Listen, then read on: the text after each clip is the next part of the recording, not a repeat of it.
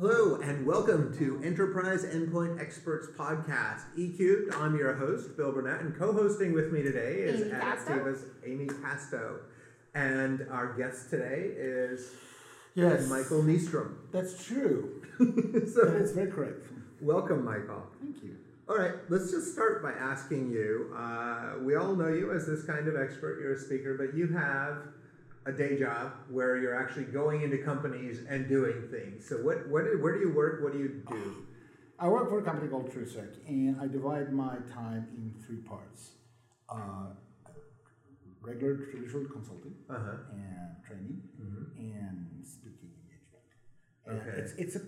It depends on the time of the year, but it's roughly 33, or 50, depends on how much time I need to spend, but that's what I do. Okay. And when I do work, I work with either client solution, client deployments, or I build data centers. Okay. And a lot of people ask me, how come you can be an expert on both client side and server side? It's still Windows. It's just operating system. I build that and deploy, so. So are you actually involved in speccing out the hardware, or no, you're just like the deployment of the Windows servers? No, themselves? I'm speccing out the hardware as well, both for client side and for server side. Since I build software-defined storage and a computer network, I need to know that as well. We do have better guys at TrueSec, but you do it as part of those engagements. Yes, so what was the? So how did you get into computers? When did that happen, and what pulled you in? Ages ago, school, and I was doing electronics, and we had a Swedish computer system called ABC. It's a horrible system, and that was fun, and you can create games, which I did. So that was the first time I touched a computer, and they more or less threw me out from the school system because the only thing I did was playing around with computers. I played with computers, and eventually I got a job, and my first job was to install Windows operating system, and that was MS-DOS 2.2 or 2.1. Okay. On school computers made for engineering training. Okay, great. And so you took to it. You're like, this is actually pretty fun.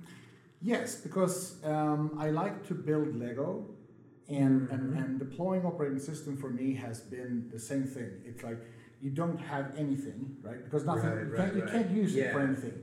But then you deploy an operating system to it, you build a machine, you deploy the operating system, hey, you can use it. And that's like building Lego.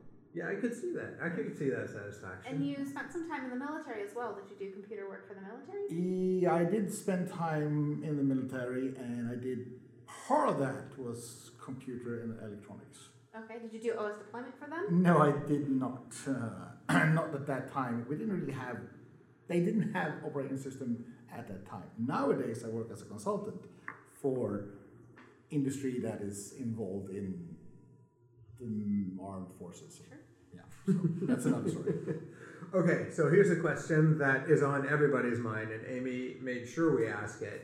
Why do you call yourself the Deployment Bunny? That is Jason Sandys.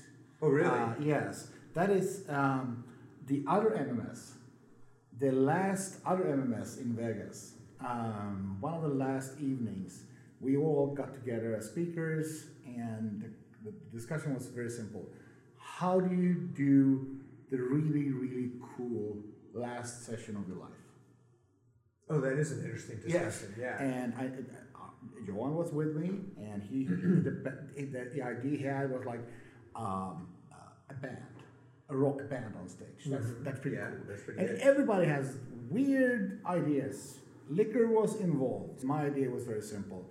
Dress up as a pink bunny, go on stage, run your session, and get off. And most likely they will throw you off before you actually finish the session. And Jason Sanders was laughing and rolling on the floor, and I was like, yeah, Michael Nystrom is the Eastern Bunny. And that turned into be Michael Nystrom is the Deployment Bunny. And I said, yeah, whatever. Then I went onto the website and I checked deploymentbunny.com. Is that available? It was. So I did register that.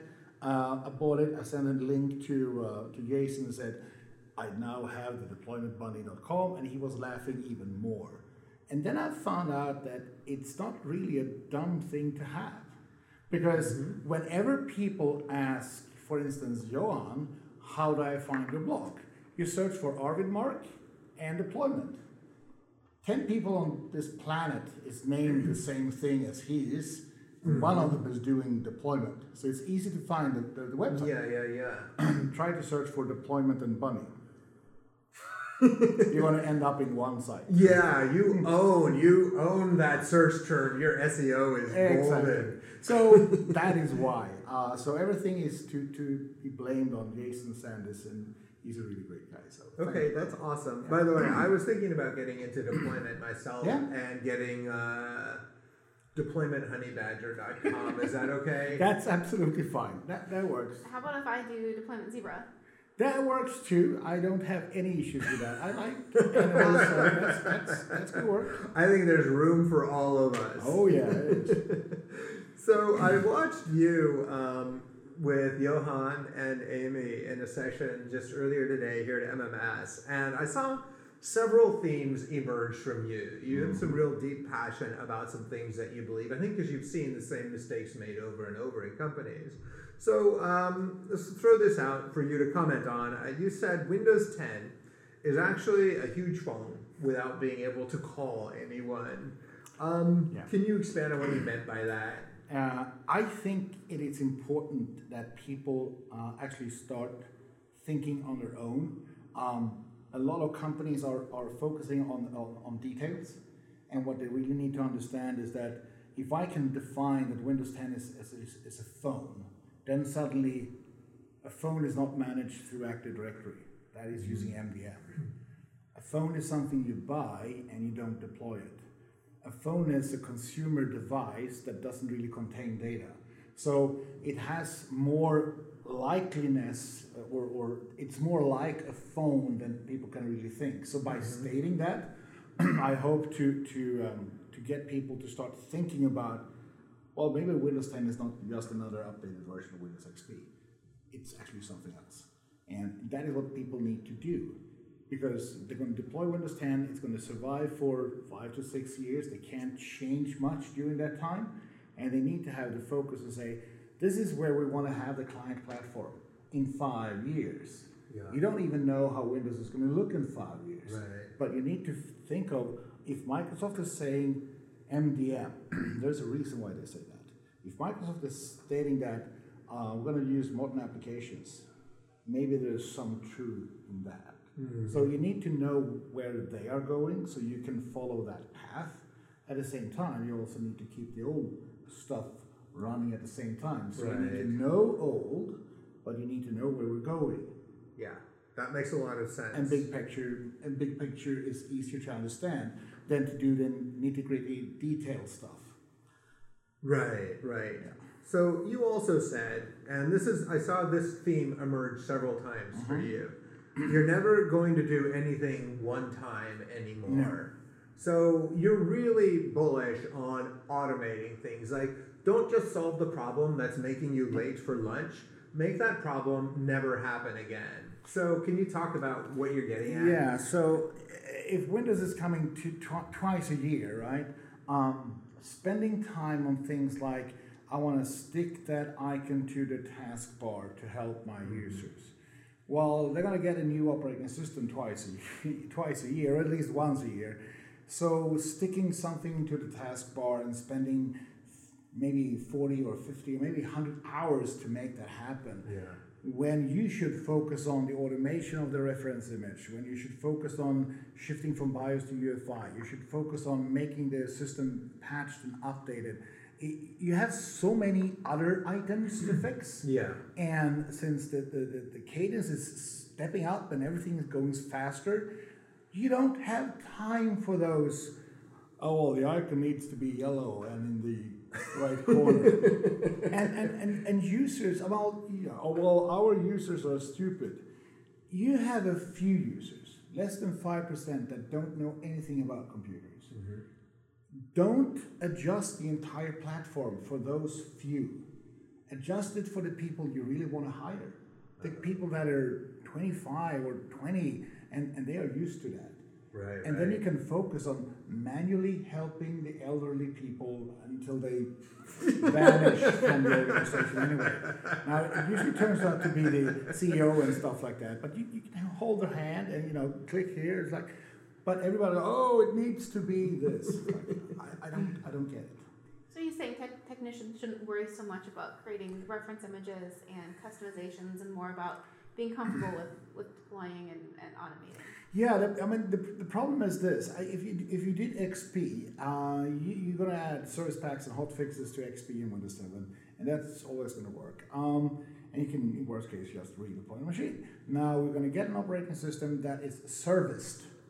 If it's serviced, then it needs to be ready to be serviced, which means that you can't modify it so much that you break the ability to being serviced when the new version comes. Mm-hmm. Because you don't have the time to run around and manually do an in-place upgrade of all the machines. There is no time for that. So you need to be deadly sure that whatever you do doesn't break anything. So I usually compare that to if you have your own house, your own car, you can do whatever you like. But if it's a flat that you rent, you need to return it in a state when you actually are allowed to return it. Otherwise, you need to, well, you don't have the money for that. If it's a rental car, I mean, same thing, right? So, yeah, although a rental car, you can drive pretty hard. So, with that one exception. It's just going to be very expensive to rent a car the next time. Yeah, fair enough. So, I noticed you were really insistent that people move to secure Windows 10. You said that it's critical that people go to UEFI. And in fact, the question came up, what if the company doesn't have money for that? And you had an interesting solution to help a company move to UEFI. You want to share that with us? Yeah, so this is an old story, but we actually had a customer many years ago that I met. It was an attendee at, I think it was Ticket, and he said, we can't upgrade to Windows 7. I said, why? Well, you know, as long as we have these old printers, we need to stick with XP. So how do you do when the printer breaks? And he said, well, then we buy another printer and then we can run Windows 7. So help them. How do you mean?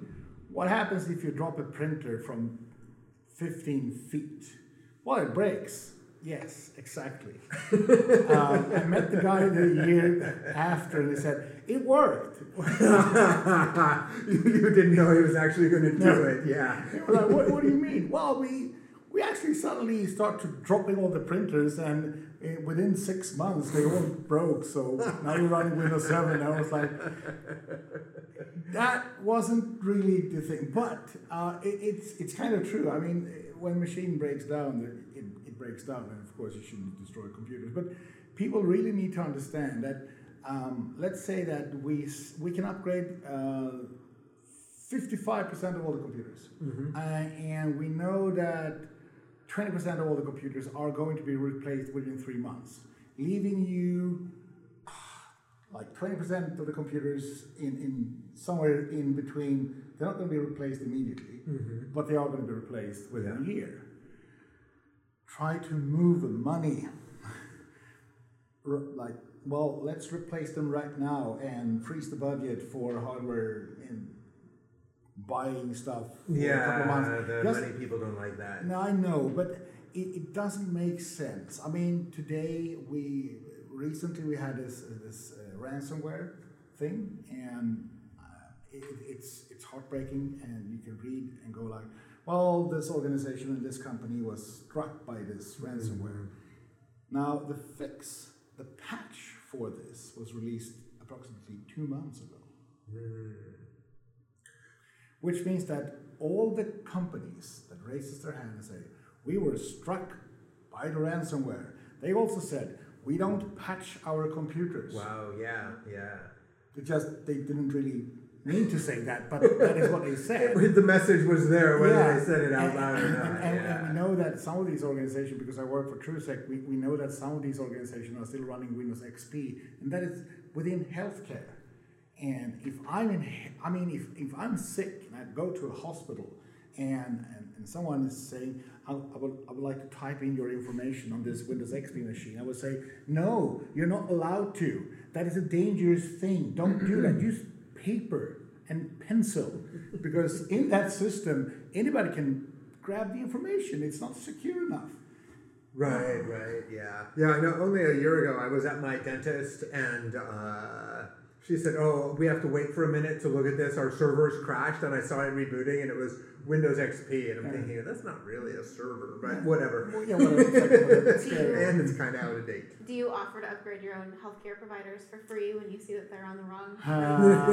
No, I don't, but I actually do this. Whenever I work for a customer that doesn't really listen to what I have to say, and they keep on running things that I know is bad for security, environment, and they are expensive, I usually try to figure out what kind of merchandise they are selling, so I can avoid buying stuff from them. Because that's the only thing I can do as consumer. You'll just change doctors. Oh, look at this. I don't really like that. I mean, I everybody has their own opinion and they can make choices. But when you come to a customer and go, this is the way you're supposed to do it, and you will save $25 million.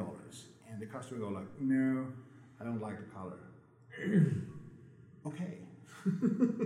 So I have one more question, and then I think we want to veer into talking about something you offer on your website. So my last question is, who decides which encryption application your company should choose? Yeah, I can't mention any customer name, but I've been in situations where CEOs meets other CEOs that has a friend, and or a CEO has a daughter that is married to a sales rep, which it's very annoying when you meet the IT staff and they go like, yeah, we hate this. It doesn't work. It doesn't fly. It's costly, and we struggling. And you ask them why. It's like, well, it depends on who's dating who. Yeah, so many IT decisions are like huge ones can be made based on these little things that have nothing to do with what's actually going to work. Yeah, yeah. And new CEO comes in and go like, but we're going to change everything. It's going to be new hardware and new operating system, and everything's going to change, because he's bringing the experience from the other company, and he should bring the experience and the knowledge. Changing hardware doesn't really help. It's going to be the same hardware anyway. It's the way they do it. So what he should have done is that he should have stolen a couple of guys from the IT department and said, hey, I'm going to change company. I need you. That is better. So I'm going to, Amy, I know you have talked about the Image Factory, these PowerShell scripts for automation. And so I'm going to let you ask some questions about that. Yeah, so I'm really excited about Image Factory. It's something that I implemented at a place that I worked at before because I didn't want to be the one to have to always power on all the VMs and update things, especially if I was going to go on vacation. So I had a team meeting and I said, okay, guys, a friend that I know wrote this. I'm going to demo it for you, and what do you think? So with that being said, what gave you the idea to create something like this? PowerShell is like building Lego. And I love Lego. A long time ago, Michael Niehaus actually created an Image Factory for an old version of MDT together with System Center Virtual Machine Manager. It was never released. But when I saw it the first time, I was like, that's awesome. Why don't you release it? Internal politics. For some reason, it wasn't supposed to be there. But I took the idea after I learned PowerShell, and I realized that you can control the entire MDT environment using PowerShell, because it was actually written in PowerShell. It's just the engine, the task sequence engine, that is VBScript based. Everything else is PowerShell. And PowerShell can also create virtual machines. And that means you can build a PowerShell Image Factory. Yeah. It has changed. I think we're up to version 3.2. And it will change one more time, but that's the basic idea of it. So what are some changes that have happened up until now? We use something called a KVP, a key value pair exchange component, that is inside Windows integration components for Hyper-V. We did load them in Windows PE, which is not supported ever and will never be. And that was because you need a key. I need to have a task sequence running in the virtual machine. And I need from the outside no information inside. And what we could do is that we created the virtual machine with the name of the task sequence. And then we can use the KVP components inside a VM using a hack. And then we can say, grab the operating system computer name and use that as a task sequence ID. So we now have a match, right? But that is not supported, and it will eventually stop working. So we changed that into create a virtual machine, grab the BIOS serial number inside the VM before it has started, and inject that dynamically into custom settings.ini. And we do that by creating a hash table out of custom settings.ini so we can treat it as a database. That's crazy. Absolutely. It works perfectly fine. Yeah, sure. Yeah. So can people vote on features that they'd like to see in the next version of it? They can. And you do that by sending me an email and say, hey, I want this. You don't have your own user voice application yet. I don't have my own user voice application. So is it certain amounts of whiskey that get more points with you? No, it's more of the I really need this and you're good looking. That works. Sure. But I need to tell you about the whiskey part. I don't drink whiskey, but I do Captain Cokes. Okay. And I did a training in Stockholm 1 week. On Monday, I received a bottle of Captain. On Tuesday, someone actually is walking in and say, is Michael here? And they gave me a bottle of Captain.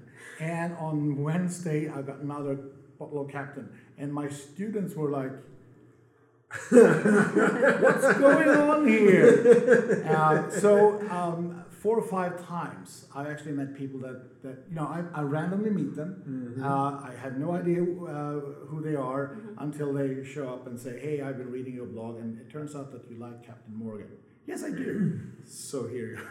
Nice. Yes. So do you think that you'll support, as people start moving their labs and their data centers into Azure, will you support the ability to connect remotely? If I will support that? Well, if you'll build in the functionality. Yes. I actually watched a session today, which was very interesting, and that is a version of MDT that doesn't exist, with the ability to actually use a WebDAV, a WebDAV-based HTTPS site as a deployment route for the next generation of MDT, meaning you can basically boot on anything, and you can have your deployment route in Azure. Wow. Wow. That was weird, but it was cool to see. So now I have some ideas of actually building a deployment solution, which means that you basically just boot on something, and then it's going to grab everything. So everything is going to move to the cloud, and things like image factories and creation of reference images and downloading applications, it's going to eventually end up in the cloud, which also means that the stuff we are doing, deploying operating system, is going to end as well, because there's no point of doing it when everything is fine. Yes, yes. That is that is kind of an intense thing to say, but it's also true. It's just gonna be, it'll be a while before it happens. However, you want to think ahead for it, you're saying, right? Yeah. So people plan for it now. And you're also saying, you said in your session, be careful when you tell your peers, because some of them will freak out and some of them will get it. Yeah. It always happens. And there's one thing that is, it's kind of sad, right? The old farts, they don't go to events like this. They usually stay home, and they are bitter. And then the young guys come over here, and they get this, you know, they get inspired. It's like, hey, that's really cool. I can do all this stuff. They go back home, and they go like, hey, I saw something. No, it doesn't work. But no, it doesn't work. We tried that. In 52, I tried that, and it doesn't work. But no, but... Go over there and you reformat your floppy drives. That's sad, and that still happens. Yeah. Okay, well, we're going to end on a happier note, which is where you can get more information from Michael. You can simply go to deploymentbunny.com. Yes. Which, by the way, I have asked people if it was okay to give you a hard time about this, and everybody said, yes, please do. Just a note, you may want to clean up your top-level menu item because the schedule from MMS 2013 is still on your top-level menu. Thanks for reminding me about that. That's going to be a weekend thing to do. Sunday, yay! I get why that's not a high priority. Oh, yeah, no, I need to fix that. Okay, thank you so much for joining us, Michael. Thank you so much. And Amy? Thank you. Thank you. Alrighty, and you can see all of our podcasts at adaptiva.com/sccm-academy.